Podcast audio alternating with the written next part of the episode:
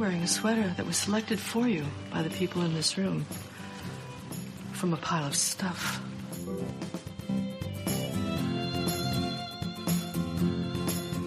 Give me a full ballerina skirt and a hint of saloon, and I'm on board. Mm.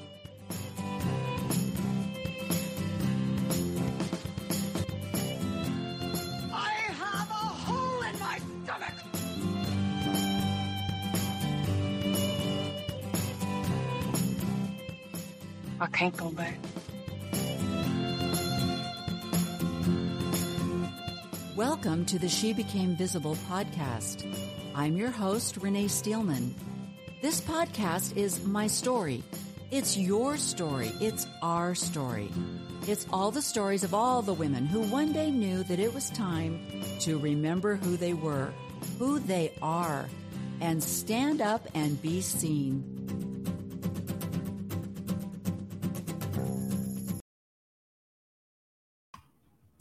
Hello. Happy Monday.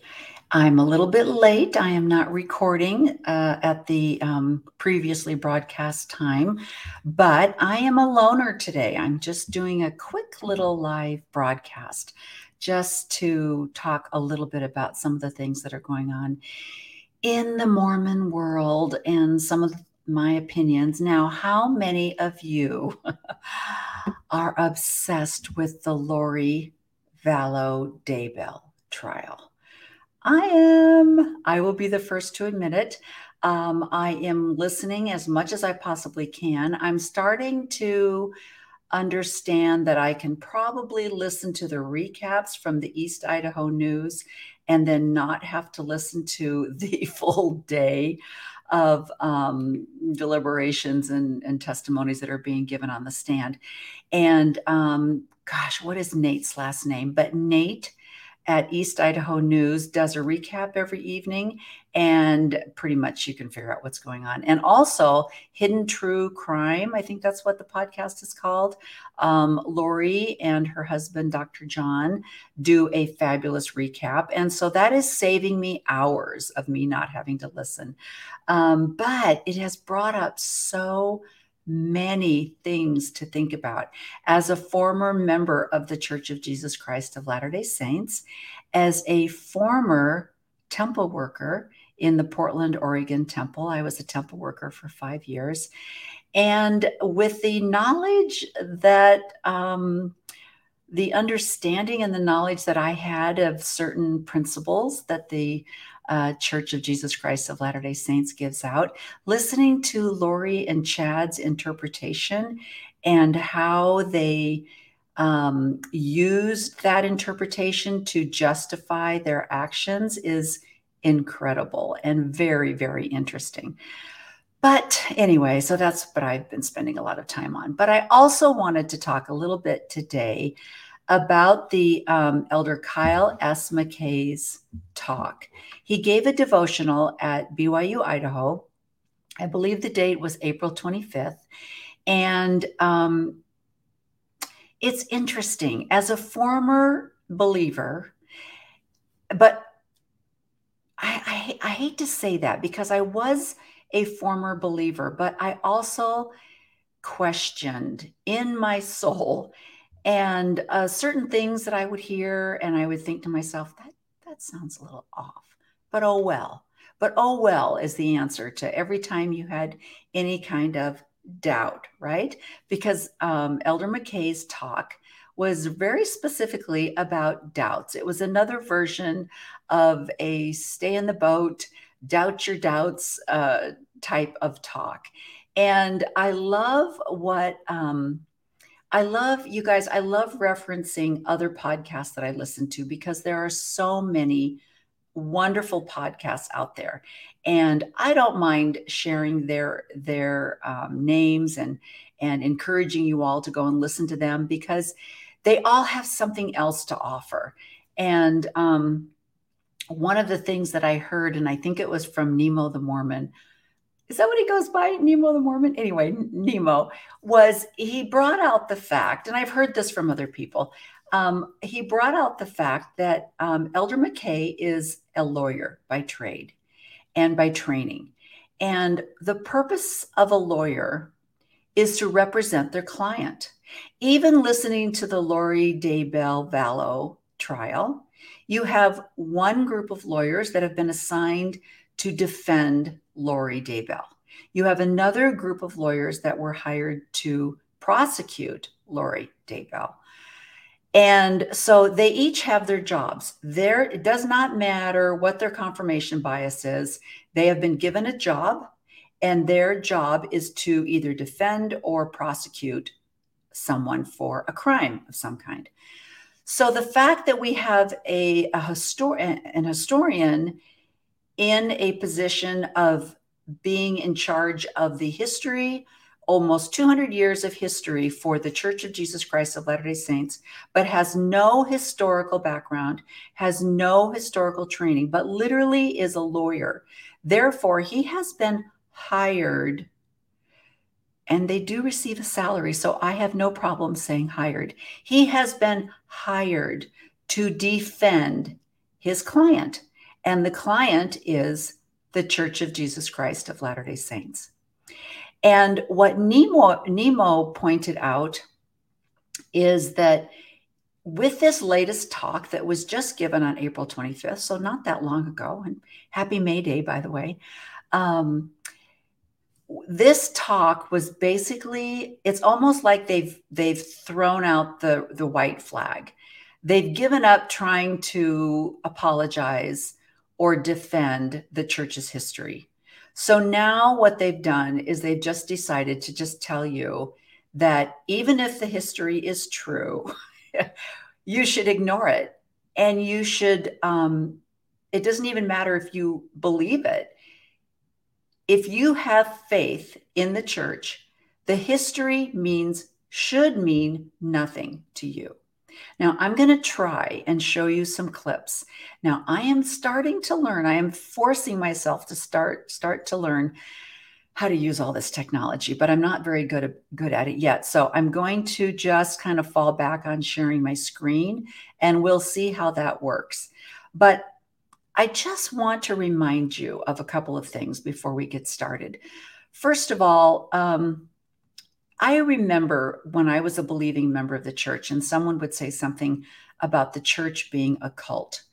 And I remember thinking, that's absurd. That doesn't even make sense. I didn't, I didn't even think about it or even weigh in on that idea until I started to see the indoctrination and the manipulation of information that I started to look at the church as having a lot of cult like um, actions. And so it's, you know, the word cult, of course, has a very nefarious meaning to it, and it does automatically kind of rile people up. But if you just listen to traits of cults, you can see similarities. Okay. So no one is uh, assigning us uniforms yet. Um, we haven't been asked to do some kind of a 17 million people suicide pack yet. Um, but hey, there's time. I mean, you never know. But I just want to remind you that cults are known for their ability to indoctrinate individuals into their belief system that's one of the things that makes a group or an organization kind of have a cultish, you know, kind of air to it. Um, the process of indoctrination typically involves several stages. Um, and you can kind of see that in the stages that the church is going through right now, where they started out with the gospel topics essays, trying to inform members or give excuses or apologize for past church history and, and give a very whitewashed uh, version of, of the history. So they started out with that.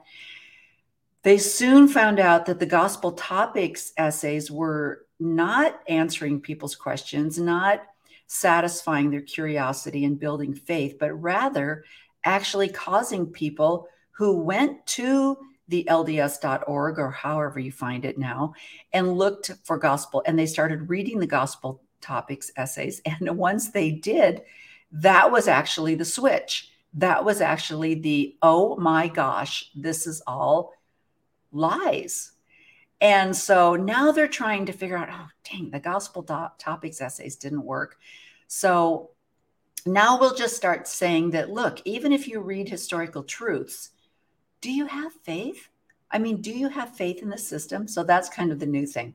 The first stage of any kind of cult activity trying to bring you into their organization is love bombing.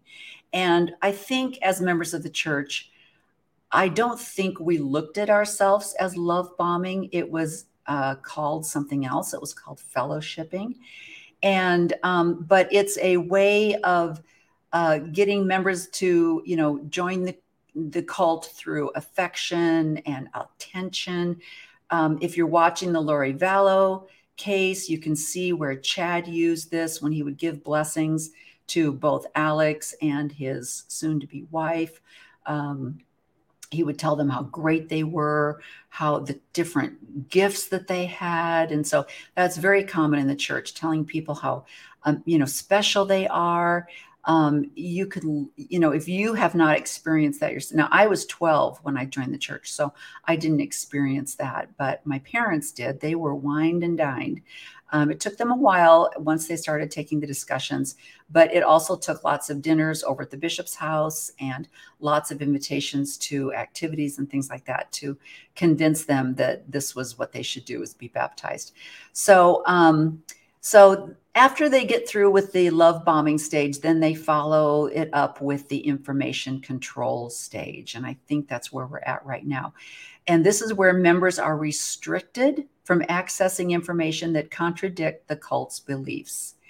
And, and then finally, the cult will use various forms of psychological manipulation to re- reinforce their beliefs and control the behavior of their members.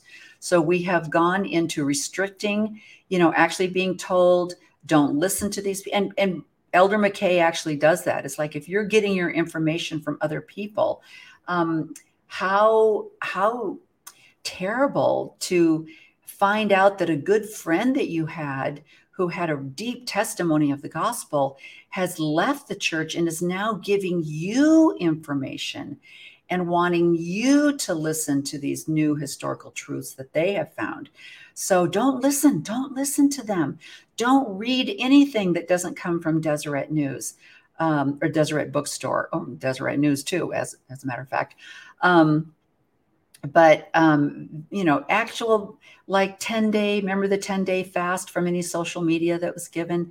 So there's a there is a i think very acknowledgeable no matter what side of the fence you're sitting on restriction in what where you should be getting your information. The church has very definite ideas of where you should be getting your information.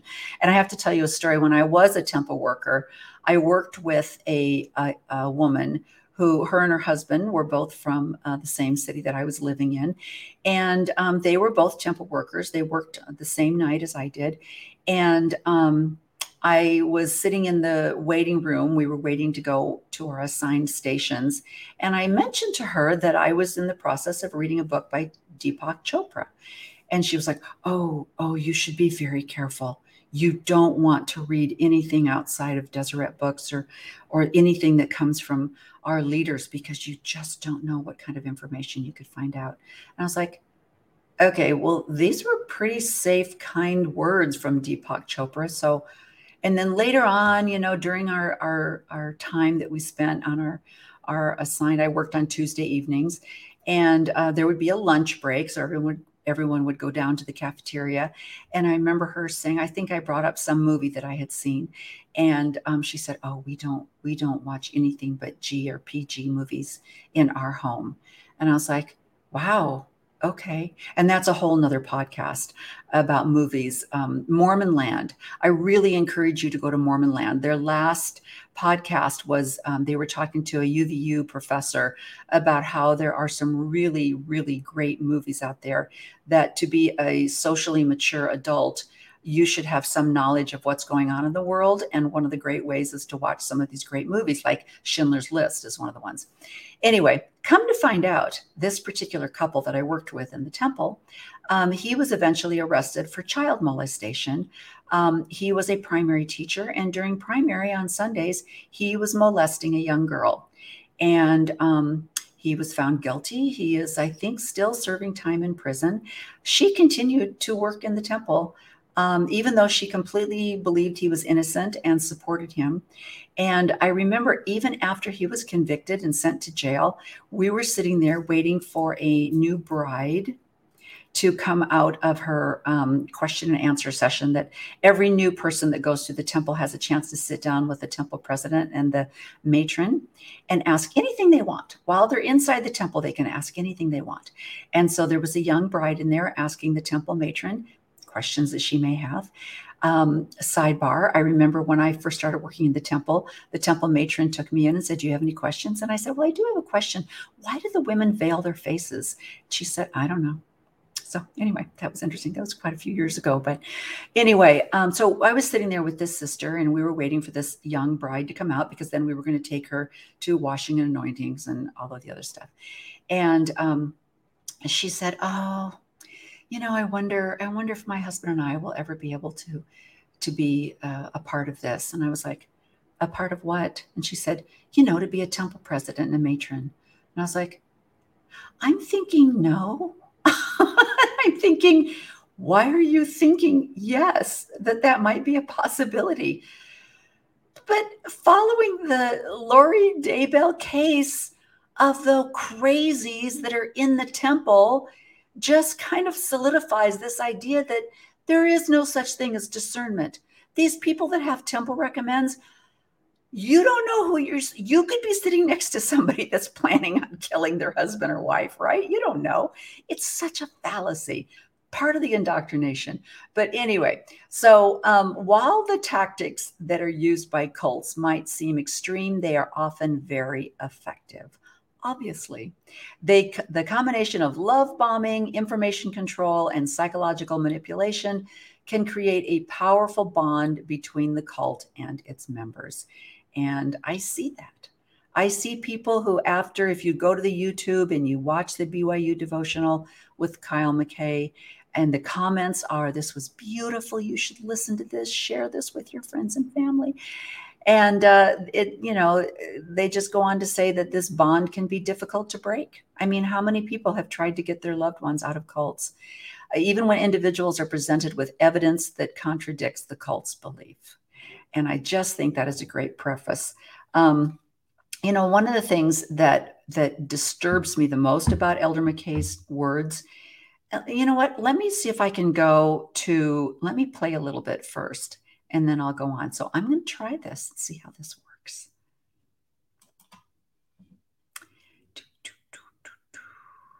Let's see if we can figure this out. Okay, we are going to go with. Here we are. Okay. All right, here we are. So, Kyle S. McKay, LDS Church historian and recorder. Uh, this was a devotional that was given on April 25th. So, let's see if we can listen to a little bit of his words. Okay, we're going to fast forward it a little bit because we do not need that horrible introduction. Okay, let me find it. Okay, in that particular part, he was talking about Parley P. Pratt was very concerned about Joseph Smith, and he tried to convince John Taylor uh, that Joseph Smith was a fallen prophet and that, that what was going on was not acceptable and was not from God. And what's funny at this part is um, Kyle Kyle McKay says, you know, John Taylor, a Canadian, was firm in his testimony, and uh, he didn't listen to Parley P. Pratt. And it was like, but John Taylor was from England. He wasn't from Canada. He was not a Canadian. He may have been living in Canada for a while, but he was actually 24 before he left England. So that was interesting. So let me see if I can find this. I thought I was going to stay where I put it, but evidently not. So let's see. There we go. And his response to Parley was instrumental in Parley's quick return to the church. So he said, you know, doubt your doubts, stay in the boat, basically. So let's move on here. This church and gospel are not true. This evidence, these arguments are on some level appealing and believable, for there are many who believe them.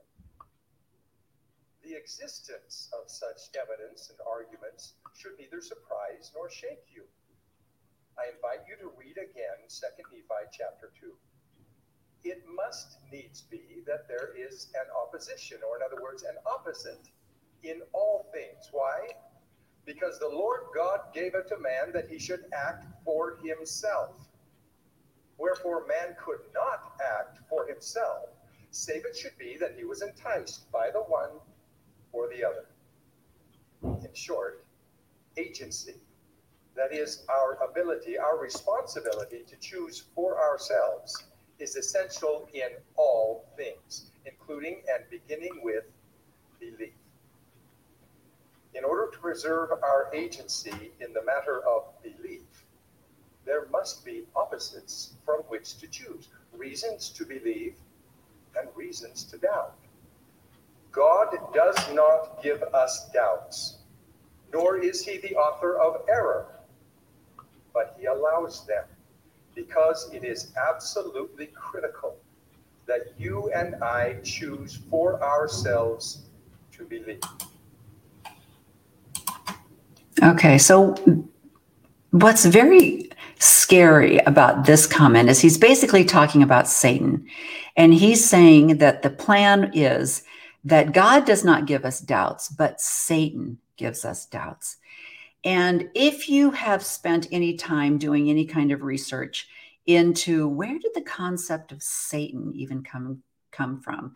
It's my understanding that there is no Satan in the Old Testament, but that it was a creation. And it is a an interesting creation in my mind because it it gives Satan more power than God has. And I really encourage you to go back and listen to Elder McKay's talk because it's very scary when he says Satan has the ability to appear as an angel of light, which makes it very confusing for people to understand where anything that they're feeling or thinking is this thought coming from God or is it coming from Satan? And basically, what Elder McKay is saying is if the thoughts and the feelings that you're having do not align with our teachings, then they are from Satan. And that's scary and very cultish. And I think what that wants, what I want to bring up under those conditions is the idea that our gut means nothing, that our instinct means nothing. And it's been very interestingly studied that they are now finding that it isn't just the brain that controls, that often it is the stomach that will give the brain an indication that there's something up and that it, we should react to it. And so there's a wonderful article, uh, and it says um, when we are experiencing a feeling of fear in our stomach, or the hairs on the back of our neck are standing up, we shouldn't stay where we are. Instead, leave the area and then try to figure out what is going on, even if you can't explain it. Remember, the feeling that something is wrong is a gut instinct. And the time we try to figure out whether it is a valid feeling or not could jeopardize our safety. The adage, better safe than sorry, certainly applies here. And when I say that I was a believing member, but my gut would tell me things. Like, for example, I remember it's been over four years ago talking with um, Dr. Julie Hanks, actually. I love her. And I was saying that, you know, I stopped reading the Doctrine and Covenants years ago because my gut told me something's up. I could feel as I read these revelations that just happened to appear magically. Um, very specifically for specific individuals, that they always seemed to bless the life of Joseph Smith. They were always some revelation that encouraged them to give him money, build him a house, um, let let him borrow their horse and cart, um, you know, mortgage their farm, go bankrupt and get divorced because you need to support the Book of Mormon. Of course, I'm talking about Martin Harris. Um, all of these things, they're always beneficial to Joseph Smith. which I suppose if you were believing, you would say, well, that was beneficial to the church, but it ruined people's lives. And I also noticed that Joseph Smith had a way of always having revelations for people that had money and people who could serve his interest very well. So um, I I just had a gut instinct that something was off. So my I, I didn't have any other knowledge besides my gut instinct. So I just said, I'm not going to read this anymore. I something's off here. So it goes on. Number two, you choose to trust someone even when your gut instincts are telling you to question them. Just because someone has a title or an advanced degree doesn't mean they have earned our trust.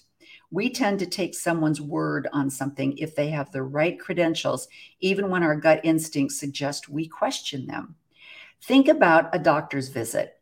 We go in because something is wrong and we're told we're healthy. We leave feeling as if something is not quite right, but we put our faith in what the doctor has told us. It's important that we continue to question our gut instincts until the right answers appear. And this, I, I don't know if I'm going to be able to find this, but this goes to the basic overall message that Elder McKay is giving, which is even if what we're telling you is, or even if the church history is true, you should still believe what we're telling you. And it brings me to, let me see if I can find this one. Let me see if I can get out of my way. Okay. Let me see if I can find this. I love, I love this little, um, little thing here. Uh, this is a quote that was, um, Okay, let's go down here. Okay, I love this quote. Um, Stupidity is also a gift of God, but one mustn't misuse it. This is a quote from Pope John Paul II, and I thought that was interesting. Stupidity is also a gift of God, but one mustn't misuse it. Um, I thought that was really good. But mainly, basically, uh, what uh, what he is uh, Kyle is saying is that um, let me let me actually see if I can read it here. He says, "Answers from God in response to earnest inquiries come by the power of the Holy Ghost, speaking to your mind and to your heart, your spiritual sense of learning. Trying to understand the things of God by some way other than the Spirit of God is like trying to understand the flavor of food by listening to it. You're using the wrong sense," Elder McKay said. Become acquainted with and fluent in the language of the Spirit, he urged. The light and knowledge needed to make one's foundation sure and certain will come over time and in increments. I promise you that these increments will aggregate into a witness of Jesus Christ and his gospel that will be sure and certain, even as reasons to doubt continue to swirl and hiss about you daily. Having perplexing questions from reasons to doubt is not a problem, Elder McKay said. But please understand, finding answers to these perplexing questions ultimately is not the solution. The solution is a sure and certain foundation whereon, if you build, you cannot fail. That foundation is Jesus Christ and his gospel, the fullness of which is found and taught in this church. And I thought that was interesting. So basically, what he's saying is that um, even if you find answers to your questions or if you have doubts and you research it and you find out that your doubts are validated, no, that is not from the Spirit of the Lord. That that is not from building a foundation of faith.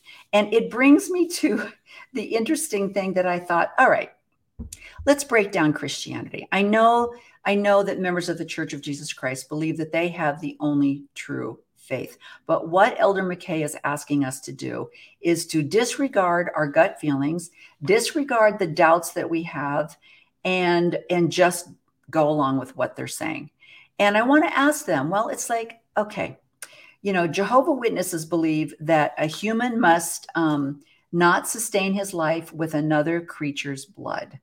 And they recognize no distinction between taking blood into the mouth and taking it into the blood vessels. It is their deep seated religious conviction that Jehovah will turn his back on anyone who receives blood. And they take this from quotes out of the Bible from Genesis 9 4, Leviticus 17 10, and Acts 15 29, which prohibit ingesting blood, and that Christians should therefore not accept blood transfusions or donate or store their own blood for transfusions. And specifically, their beliefs include blood represents life and is sacred to God. So, those who are members of the Jehovah's Witnesses um, religion and they adhere to all of their principles, believe that in spite of how how they may doubt that a blood transfusion might save their life, if they are true believers in God and their and their beliefs, they will not have a transfusion. Now, personally, this is my story. Um, I received a transfusion, a blood transfusion at birth. The reason that I am here is because of a blood transfusion. Um, I was born what they call an RH baby, which means that my dad had B positive or B negative. My mom had O positive. Their bloods don't mix very well. My brother was fine, but then the antibodies built up. And then when I came along, the antibodies actually atta- attacked my blood cells. And so, therefore, I was born what they called an RH baby. And I almost died. If it wasn't for my grandmother, who noticed my jaundice, yellow coloring as I lay in the nursery, she alerted the doctors. She alerted the doctors and said, Something is wrong with this baby. She's turning yellow. And they snapped into um, attention, and I received a blood transfusion, which is the only reason why I'm still alive. Now, if my parents would have been Jehovah Jehovah's Witnesses, there would be no other children. My brother would have been their only child, and I would not be here. And then my other story of the beauty and the the wonder of blood transfusions is when my last child was born. Um, I have six children altogether, and my five previous children were all born naturally in a naturopath clinic with no drugs or any kind of intervention. It was beautiful. Um, and but when my sixth child was born, I actually, I did not know this ahead of time, but I actually, when my water broke and I went into labor, I started hemorrhaging and I had placenta previa. I lost a ton of blood. And by the time I got to the hospital, um, they, re, they, they had to do an emergency cesarean. And I also had to receive some blood um, because I would have died. And it would have been classified as died in childbirth. I would have died, my son would have died. And if it wasn't for the science and the technology of blood transfusions and our belief that this is a gift from God, this knowledge is a gift from science, I would be dead. So, you know, the it's interesting the history of blood transfusions. It it started in 1665. The first recorded successful blood transfusion occurred in England. Physician Richard Lower keeps dogs alive by transfusing blood from other dogs. And then a couple hundred years later, in 1818, a British obstetrician James Blundell performs the first successful transfusion of human blood to a patient for the treatment of postpartum hemorrhage, which is exactly what I had. This was in 1818. So, this beautiful, wonderful doctor performed the first successful transfusion of human blood to save someone's life for postpartum hemorrhage.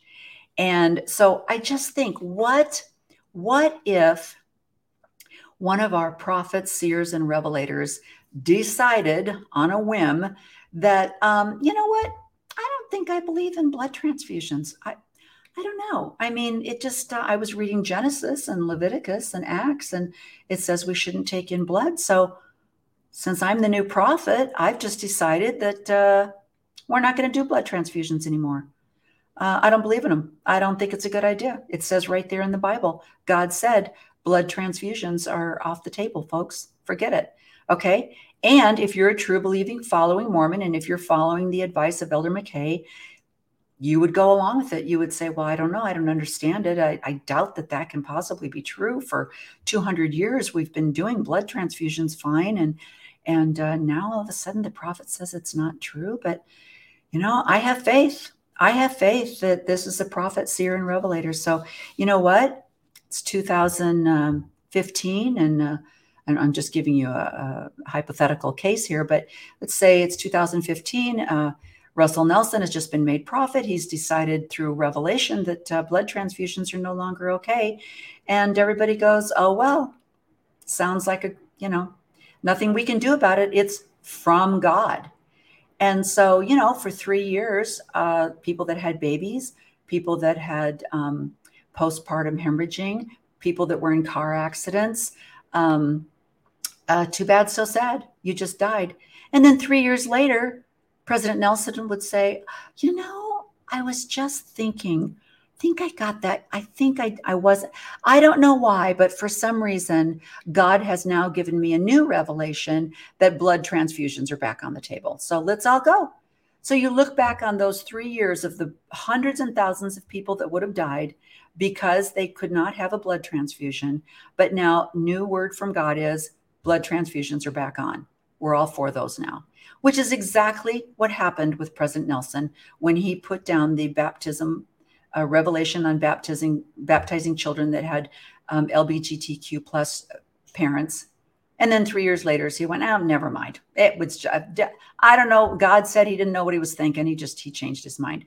But the people that were hurt in those three years, it's extraordinary. And the same thing with the priesthood ban. For 150 years, people's lives were were you know faithful wonderful devoted members of the church continued to attend even though they weren't allowed to go to the temple they they were taught that if they weren't in the temple they weren't sealed as a family they would not be together for time and all eternity but they still continued to go and then 150 years ago they went I don't know what we were thinking, but God, you know, He didn't think it was time for you guys to have an eternal family. Now it's okay. It's fine. Go ahead. It's, you know, so this is this is the problem. You know, there's it's not over. There are so many things that are coming up. Um, the fact that I am no longer a member of the church, but my husband is, is still a believing member. We have children that were born under the covenant. Will we be together as a celestial family? Will he be with his new wives?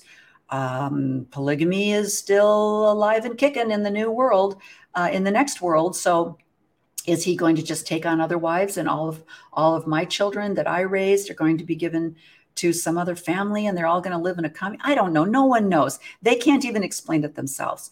But you know, now they're saying Oh, um, no, we never taught you that you would have your own world and you would be the God, and then you would have multiple wives that would produce spirit babies, and then those babies would come to earth and take over the physical body. We never told you that. Where did you get that? So they're they're doing that whole gaslighting thing. So this entire talk by Elder McKay is one big fat gaslighting session. Let me see if I can find um, the other few closing words that he has that he he uh, so beautifully shared with us. Let me try one more time, see if I can get this to work. All right. Now let's see what we got going on here. I think I probably have learned already that it's not where I thought I was stopping it, but I'm going to move it up here.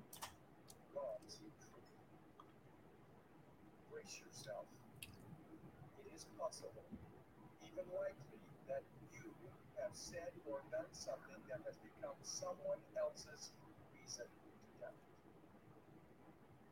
We sometimes have an unrealistic expectation that God must somehow search out or raise up errorless people to do his work and lead his church. You're familiar with the statement made in 1890 by Wilford Woodruff. He said, quote, The Lord will never permit me or any other man who stands as president of this church astray. If I were to attempt that, the Lord would remove me out of my place. What is that statement? Unfortunately, some have interpreted or distorted it to mean that the Lord will never allow church leaders to make a mistake. That is simply not the case. It has never been the case. The scriptures repeatedly show that God does his work and those humans make mistakes. Sometimes even while God is using them for his purposes. Consider how many times in the Old Testament God used mistake-prone people to establish or preserve his covenant and guide, sustain, and deliver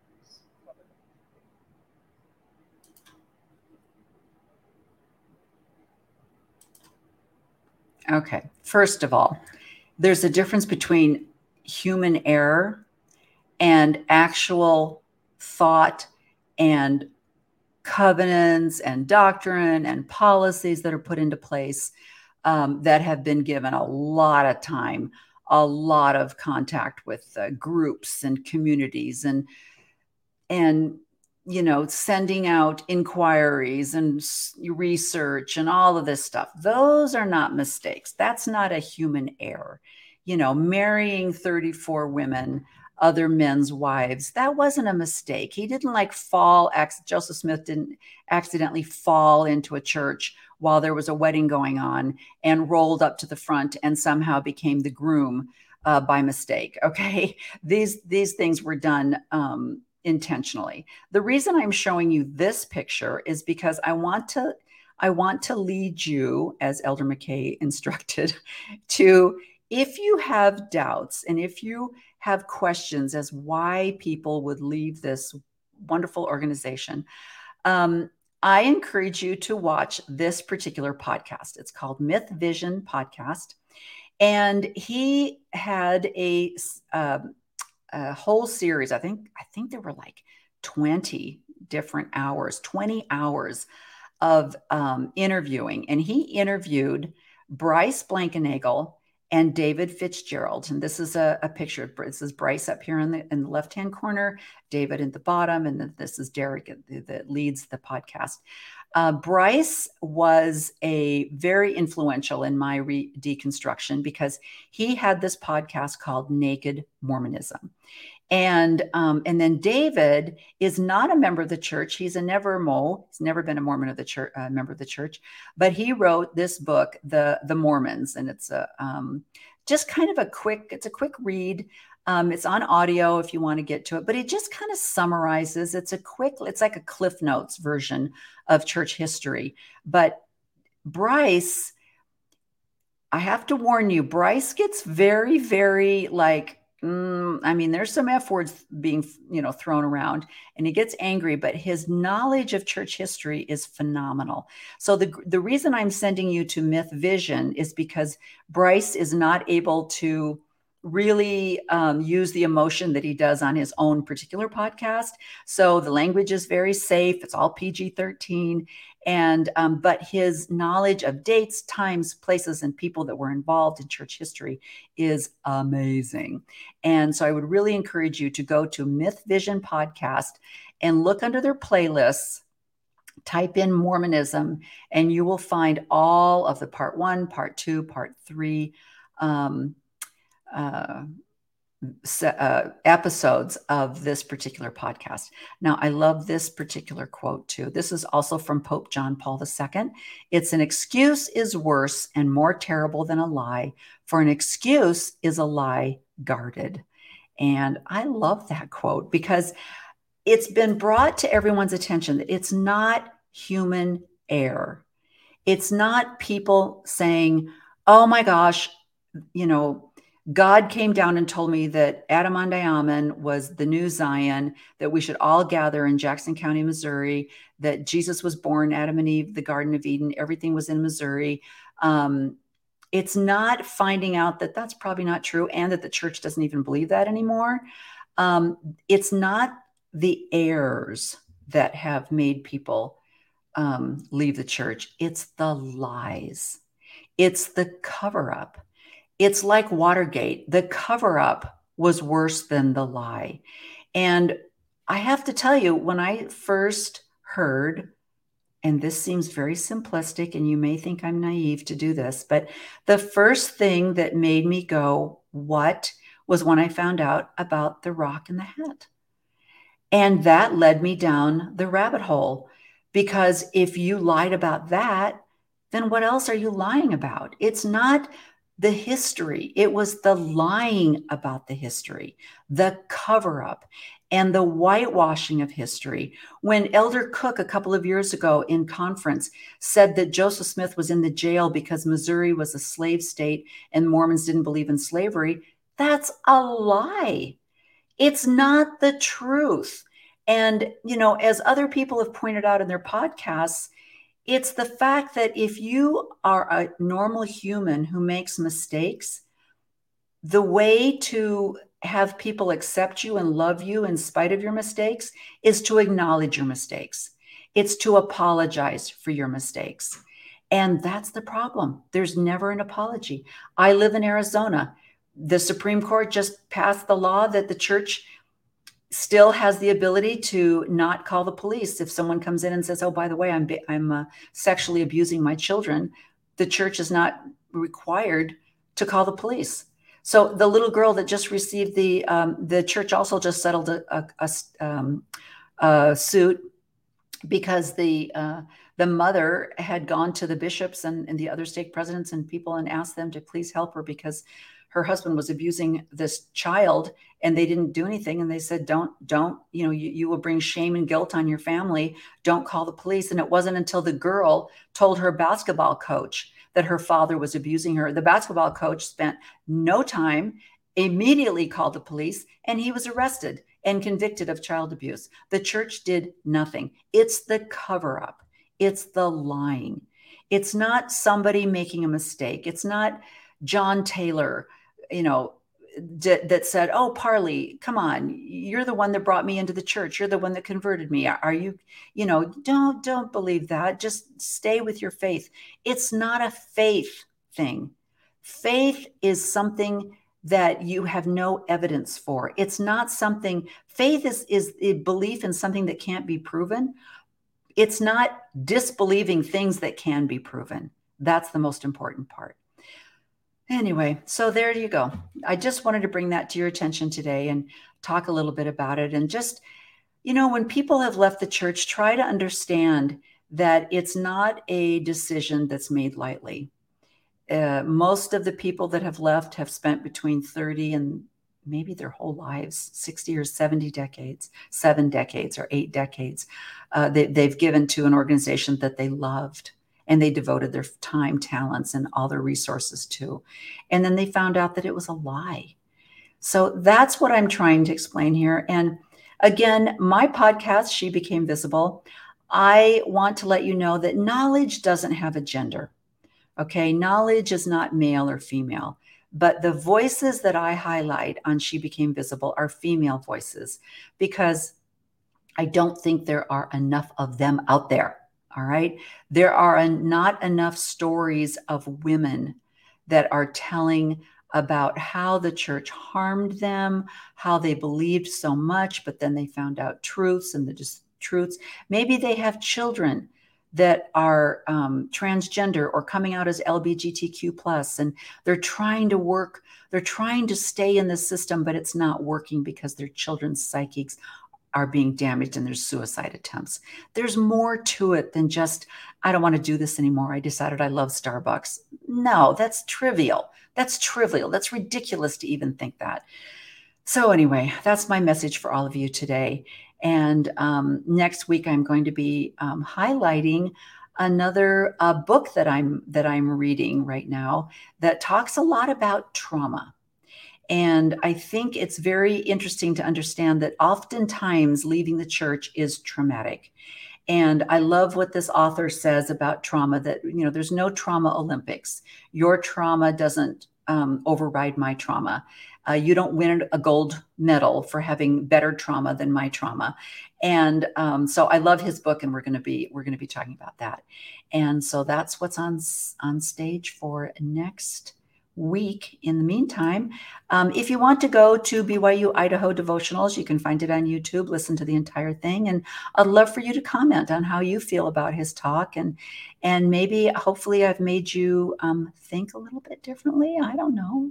Um, that's what the purpose of the podcast is, right? Just to maybe get everybody thinking, get their gut juices moving. And by the way, I just you know all of all of you guys out there with your Marvel t-shirts, I have to show you my t-shirt today because I just want you to know. See, I'm not a lazy learner. I spent a lot of time in the last three and a half years reading and studying about church history. And actually, it's led me down to American history and it's led me down to world history. And, and uh, you know what they say the winners write the history, right? But the job of a good historian, this is what differentiates a historian from Elder McKay, is a historian is seeking for the truth. It doesn't matter who the winner of the war was. They want to know the other side of the story. A lawyer just wants to tell you their side and convince you that they're right. So that's just something to think about. All right. Have a great week. We will see you next week on She Became Visible. Please subscribe and like and share with um, all of your sisters out there. I encourage anyone to contact me that has a story. I'd love to hear it. But uh, and you can donate I would love to have you donate on shebecamevisible.org. It's very easy to do. And I would really appreciate that. So have a great rest of the week and we'll talk next week. Okay. Bye bye.